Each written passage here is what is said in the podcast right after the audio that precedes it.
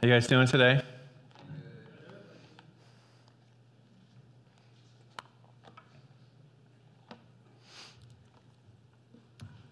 Did I hear a remark already? I'm not going to ask what it was.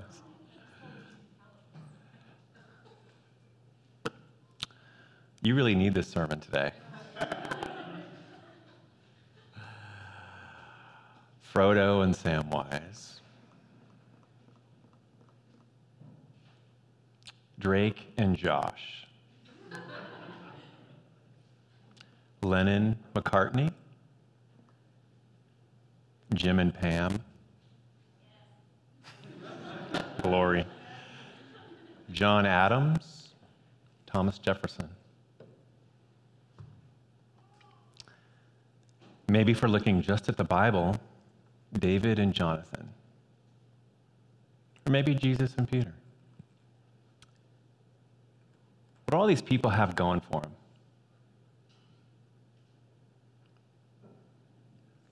They are famous friends. Everybody knows when you hear those words, oh, yeah, those, that's a friendship. That is a famous friendship. Something changed the world through that friendship. My name is Jason. I'm going to be preaching today out of Proverbs chapter 17, verse 17. It's my favorite verse in the Bible. We were scheduled today to hear from Pastor, Pastor Nate Wagner uh, to continue on in our series in Revelation, which I'm excited to hear. Um, but he is an athlete, a good athlete. He goes hard, and he went too hard. he wanted to preach today. He was going to do it, but I, I, had to sit him. He um, wounded himself playing street ball with some of his friends. So, um, anyway, we're not doing Revelation, so you're going to have to just hold your anticipation for some bowls of wrath. And we're going to talk about something different today. Friends, friendship is underappreciated, and specifically, maybe in the church, uncultivated. Sometimes our ideas of friendship are just odd. But you know what friendship feels like. If you've ever had one of those days where everything went wrong, and you're not just wondering, is, are things going to get better? You're like wondering about life itself, and you're wondering about what matters and what doesn't. And you have a friend that shows up. I've had this so many times during my life. One specific instance I can remember, they knew what was happening to me at work. They didn't ask me about it, they just grabbed me and took me home. They had my favorite beverage, they made bread, um, didn't give me advice before listening, understood my heart better than I did and I felt understood and cared for, and like, that's a friend, right? That's a friend. We need this. The Lord believes we need this. And I believe it too. Because one of the ways that you experience love is friendship. I guarantee it. One of the ways that you experience love in the church is through friendship. It's very important, and we almost never talk about it, right? So we're going to talk about that today. In fact, I would go so far as to say your happiness in life and your happiness in this church is dependent on your ability to be a friend and to have a friend. Those are big words, but I believe them. I do. So, our simple goal is to understand friendship better and to be a better friend when we get to the end of this. We're going to use my favorite verse in the Bible, Proverbs 17 17. And I'm going to tell you that it's, it's a great genre. It's wisdom literature. And just a quick brief on that because we've been in Revelation and it's not wisdom literature, right? It's apocalyptic literature and it's highly, uh, just a lot of visions and a lot of imagery. And, and, and this is wisdom literature. It's, it's not like any other genre in the Bible. It doesn't have the narrative force of, say, a gospel or like maybe Genesis. It doesn't have the precision and logic of, say, maybe one of Apostle Paul's letters. It's very different. But God has put a lot of wisdom literature in this book of His, in the Bible. And so we need to understand how to use it. Now, Proverbs, generally speaking, we did a sermon series on this several years back. I loved it. But it's it's different. It's not, it's made for the gray areas of life.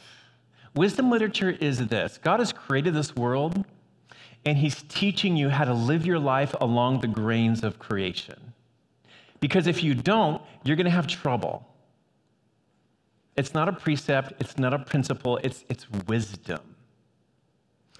And what he's telling you is that if you live your life without learning how to be a friend, and without learning how to have a friend, that's, that's sad, right? The Bible talks about so much, not just doctrine and theology and end times. It talks about your job and it talks about friendship. So, we're going to talk about friendship today. Just a little bit about friendship. Um, like the landscape of it today is not good, especially in the Western world. Facebook, and I probably won't blame them, let's just say social media has redefined friendship to mean connection. It is not that. Connections are not friends. And you have this phone in your pocket, so you have a never ending communication going on with everybody you've ever actually not met. And they have access to you, and it's life draining. That is not friendship. And you're consumed by commitments from work and from family and from stuff and from projects and from your own stuff and entertainment options. You're just consumed by that. And so friendship is a very scarce commodity. There's a report that just came out, just came out. So it's on the backside of the pandemic uh, by the Survey Center for American Life or of American Life. And they said that basically over 40% of Americans can't really identify one friend. And it's worse for men. We are isolated. We've never been more connected and never been more lonely. Friends, you need some wisdom. And God has it for you. The way that wisdom works in Proverbs is it's a poem, and it gives you line A and line B. And many times they seem like they have nothing to do with one another. Oh, but they do. So, what it does is it gives you a universe between line A and line B.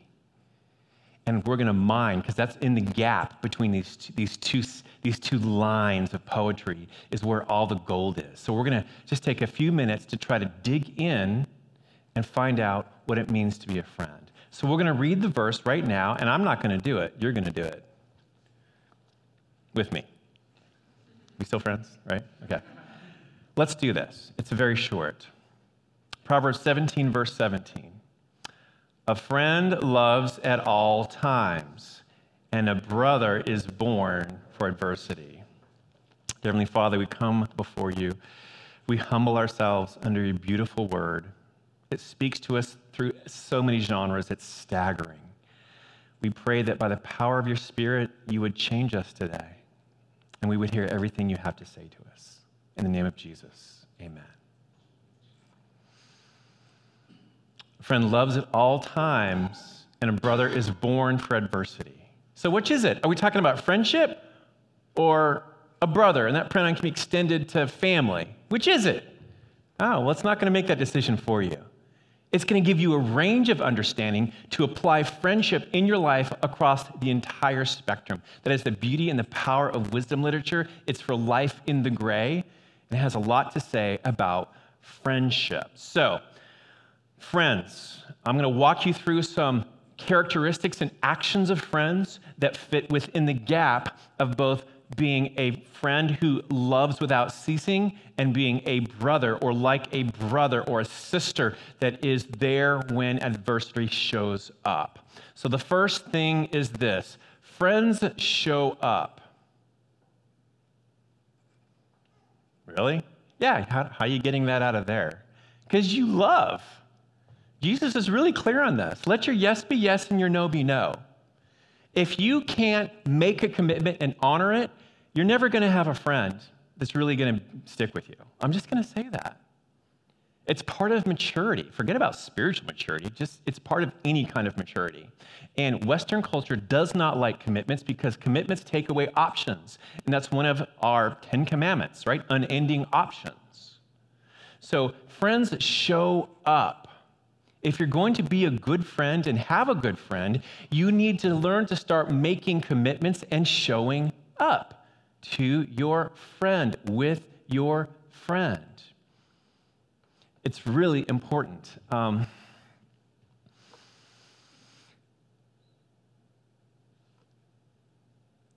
I remember when I was doing my mom's funeral, that was not a great day. And I had, it was on the West Coast, and there was a Portico member um, that happened to be stationed out there in the Air Force now, and out of the blue, this guy pulls up in a black suit. That's a friend. Didn't know it, he didn't say why he did it, he showed up. Friends show up. There's no way to have the type of friendship God wants for your life and through your life if you don't have the ability to show up. So make a commitment and keep it. Friends show up. Secondly, friends spend wisely. Man, if you're going to be a friend, you got to spend. You're going to spend your time, your energy, your emotions you're going to lose privacy. You're going to lose your mind a little bit because it's costly. Friendship is not always life giving. Sometimes it hurts. Sometimes you get wounded. Sometimes you need to learn to forgive. But no matter what, friends need to spend wisely. You're, gonna, you're going to spend at the cash register of your friendship if it's a real friend. Now, we can have lots of connections and acquaintances, but again, those are not friends. Friends will spend on you. I did a little bit of research on the social science end of this. Do you know how long it takes to make a friend? Well, apparently, 50 hours to get past acquaintance to friendship, 90 hours if it's an actual friend where you have a deepness that would be considered like, oh, yeah, that's one of my friends.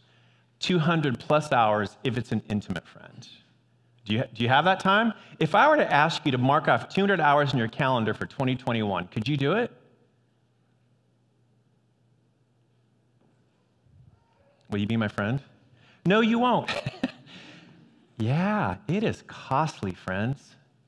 It is costly. So spend wisely. Listen, and I need to speak to a few different categories here.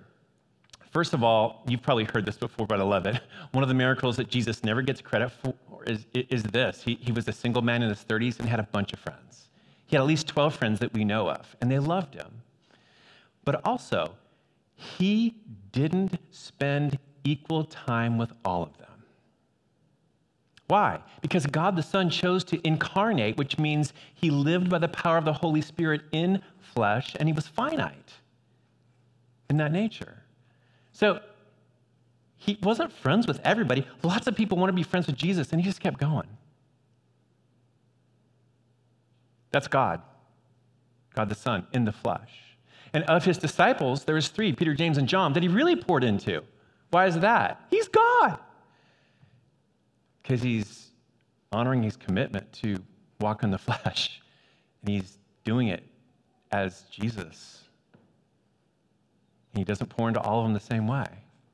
So you're going to have to spend wisely. You can't. So now I need to talk to two camps of friends. One is the extrovert. I'm kind of on this camp. Friends, and I'm going to speak on behalf of all the introverts. Please stop trying to be everybody's friend. Please. You can't be. It, it drains you, it drains us. You can't be everybody's close, intimate friend. Now, you should have some friends, and you can be friendly with everybody, and you're really good at it. But don't make the mistake of imagining you're going to be everybody's friend, because that makes for shallow relationships that aren't based on commitments.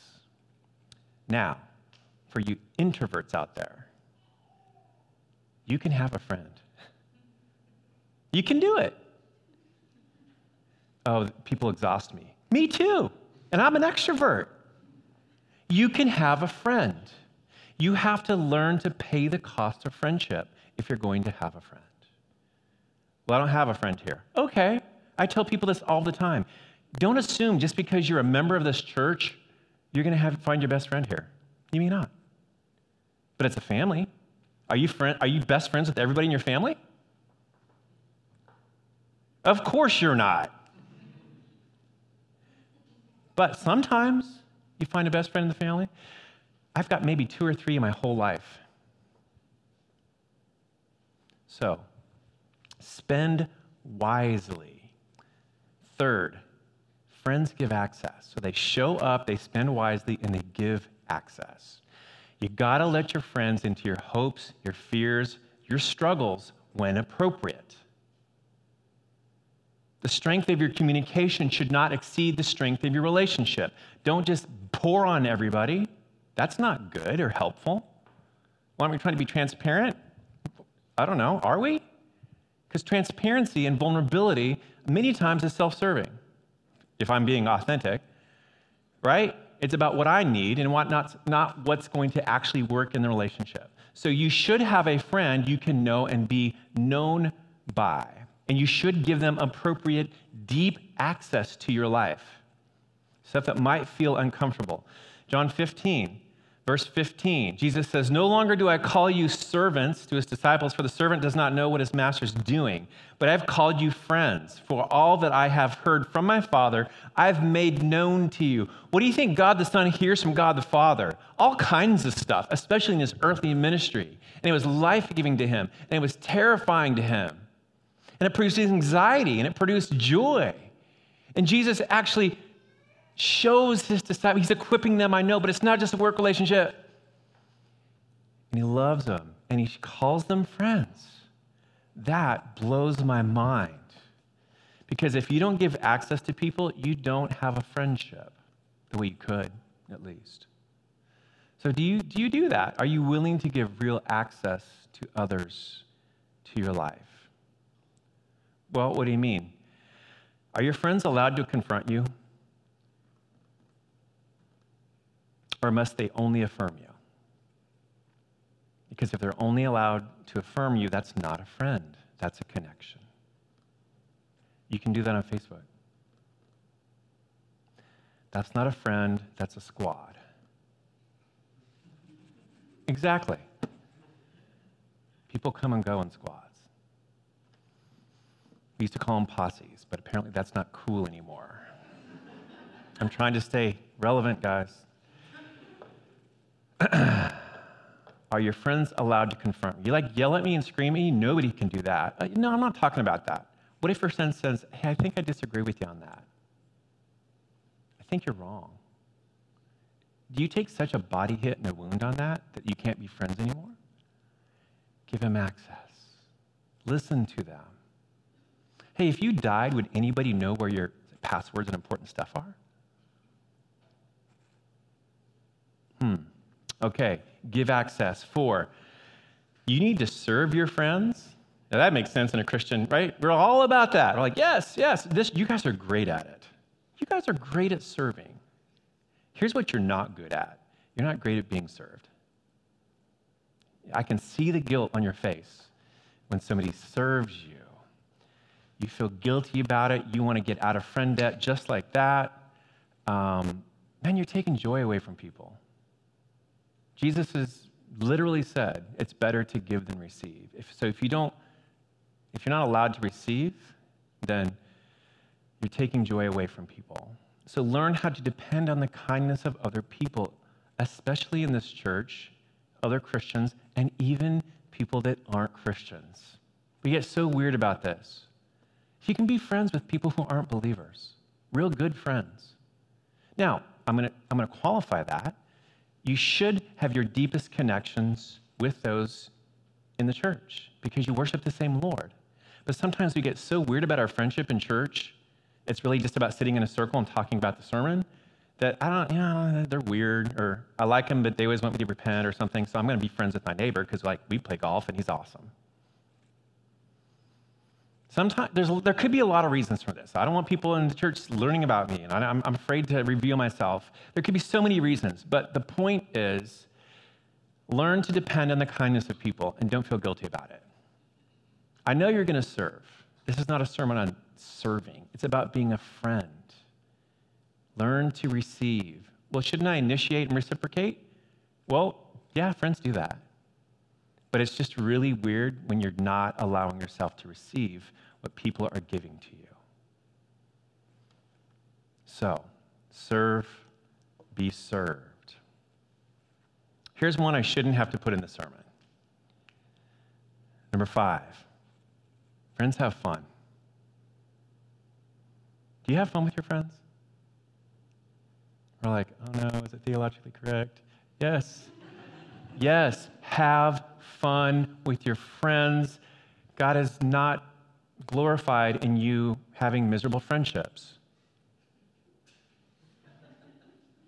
Sometimes friendships are miserable for the, for the right reason, but have fun together. Here's what C.S. Lewis said it's just straight up true. People who bore each other shouldn't meet. People who interest one another should meet often. Well, I thought in the church we had to love everybody. We do. This is, this is not a sermon on love, this is a sermon on friendship. There will be people in this church who really irritate you. I might be one of them. I irritate myself once in a while. Does that mean you can't love me? Of course you can love me. Can we be friendly? Yes.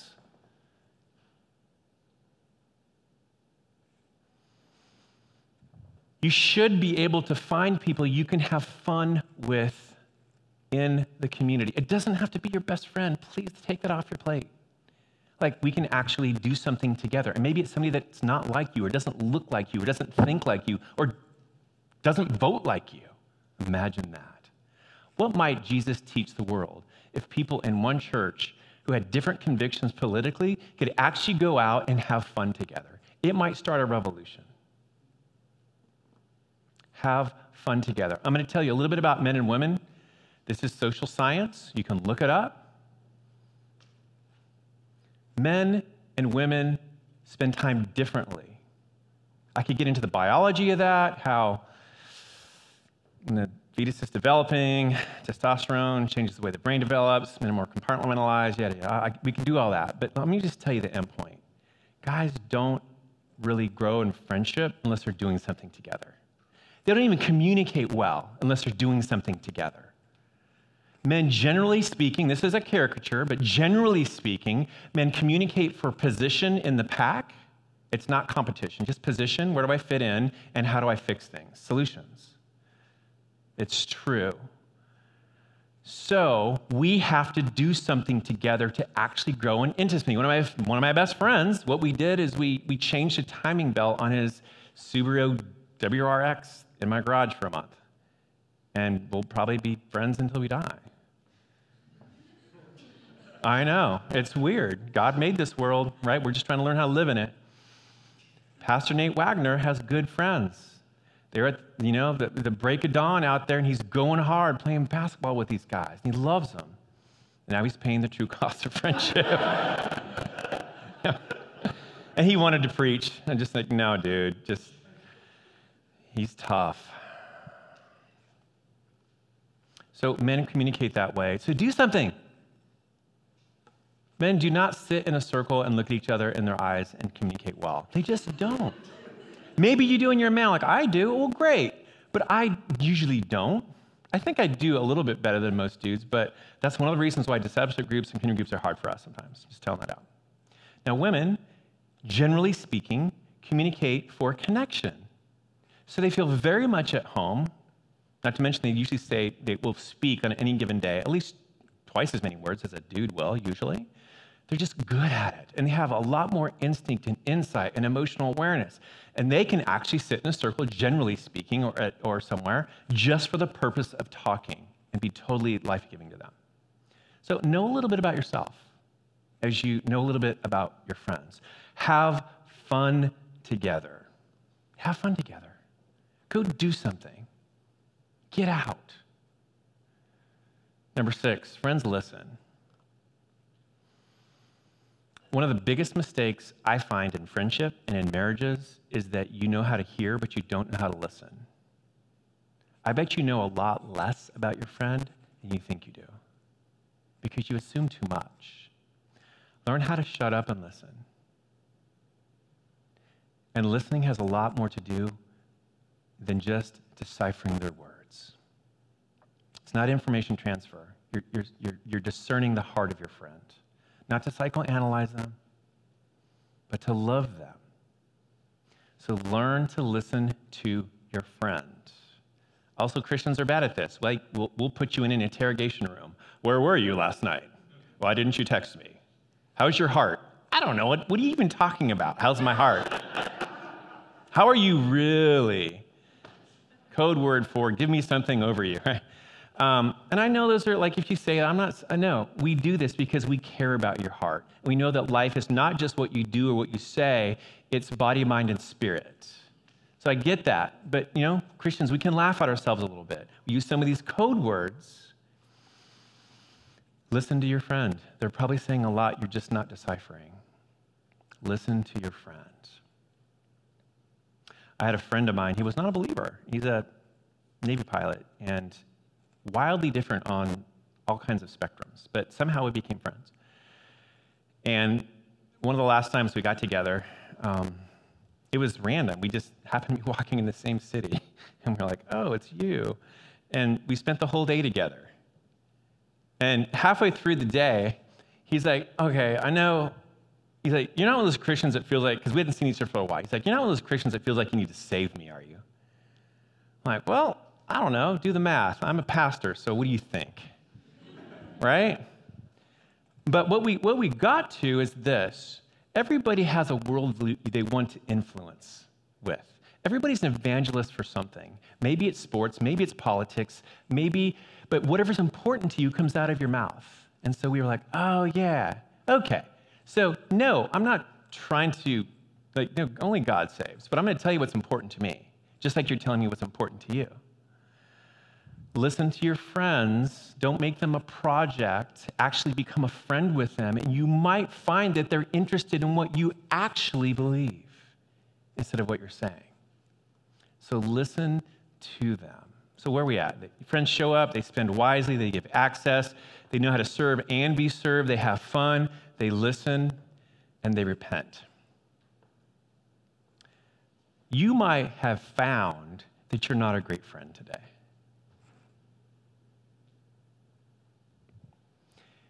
Maybe you're an awesome friend. Lead us.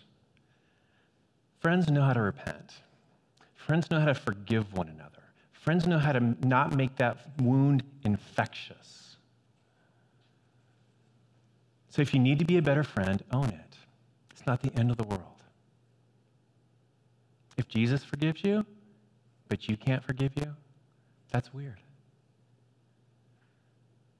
Jesus said in John 15, 12, This is my commandment that you love one another as I have loved you. Greater love has no one than this, that someone lay down his life for his friends. But I thought Jesus just came to save the world from their sin. Well, in Proverbs, it says a friend loves at all times, and a brother is born for adversity. Seems to me like love is the foundation for real friendship. It certainly seems to me that that's what Jesus is getting at. Jesus said to his disciples for them to understand it, and I'm going to push that to you, that his act of redemption, incarnation, living by faith before God the Father at great cost to himself, paying the cost of redemption, was done for people he considers his friends. So let me ask you something. Do you believe God loves you? Do you believe God likes you? Yeah. Do you believe that God actually wants to walk through your life with you? The good, bad, and ugly? Do you think that's fun for him? Do You're like, no, I don't show him that stuff. Why would I? He's already done enough. No, Jesus laid his life down for his friends. God tells Abraham that, hey, you know, uh, how did he say it? Abraham believed and he credited him as righteousness. And he basically said, You're my friend, Abraham. Call him a friend of God.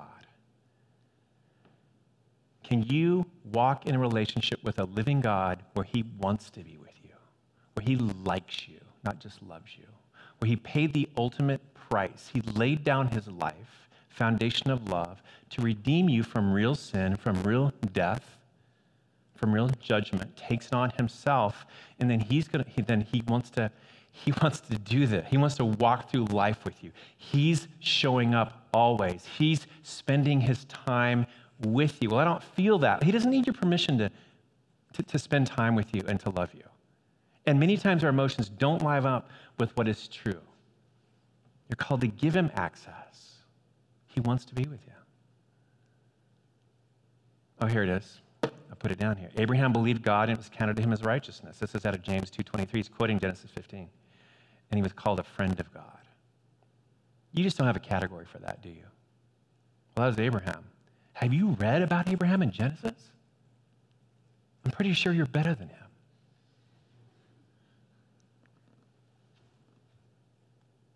Love is the foundation of friendship.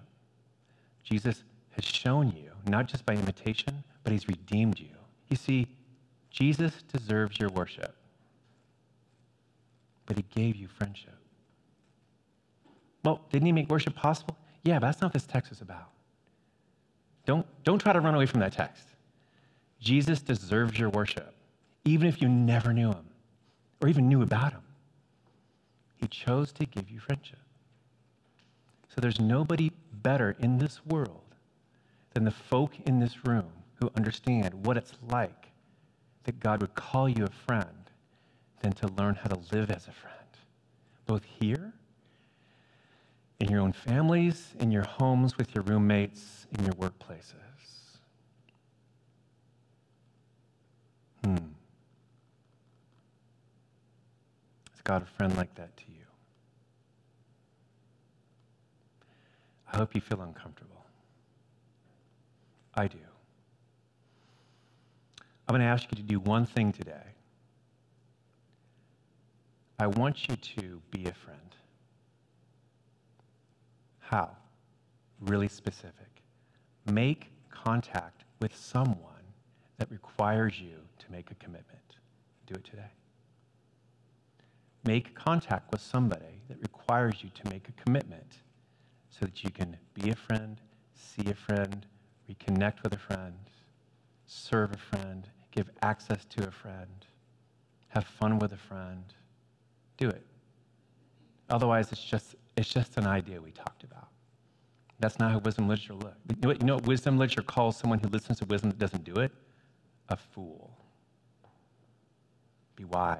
Listen to the Lord. Listen to the Lord that calls you his friend if you would just receive him by faith.